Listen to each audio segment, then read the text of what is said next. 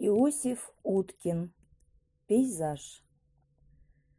Полей предвечерняя небыль, Похода размеренный шаг. Пыля пробирается в небо Войны бесконечный большак. Белеет старинная церковь Над тихой и мирной рекой. На куполе медленно меркнет Степного заката покой.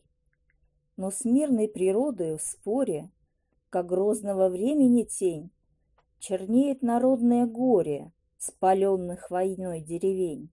Чернеет и справа, и слева, и слышно, как там впереди Огонь орудийного гнева Гудит у Руси в груди.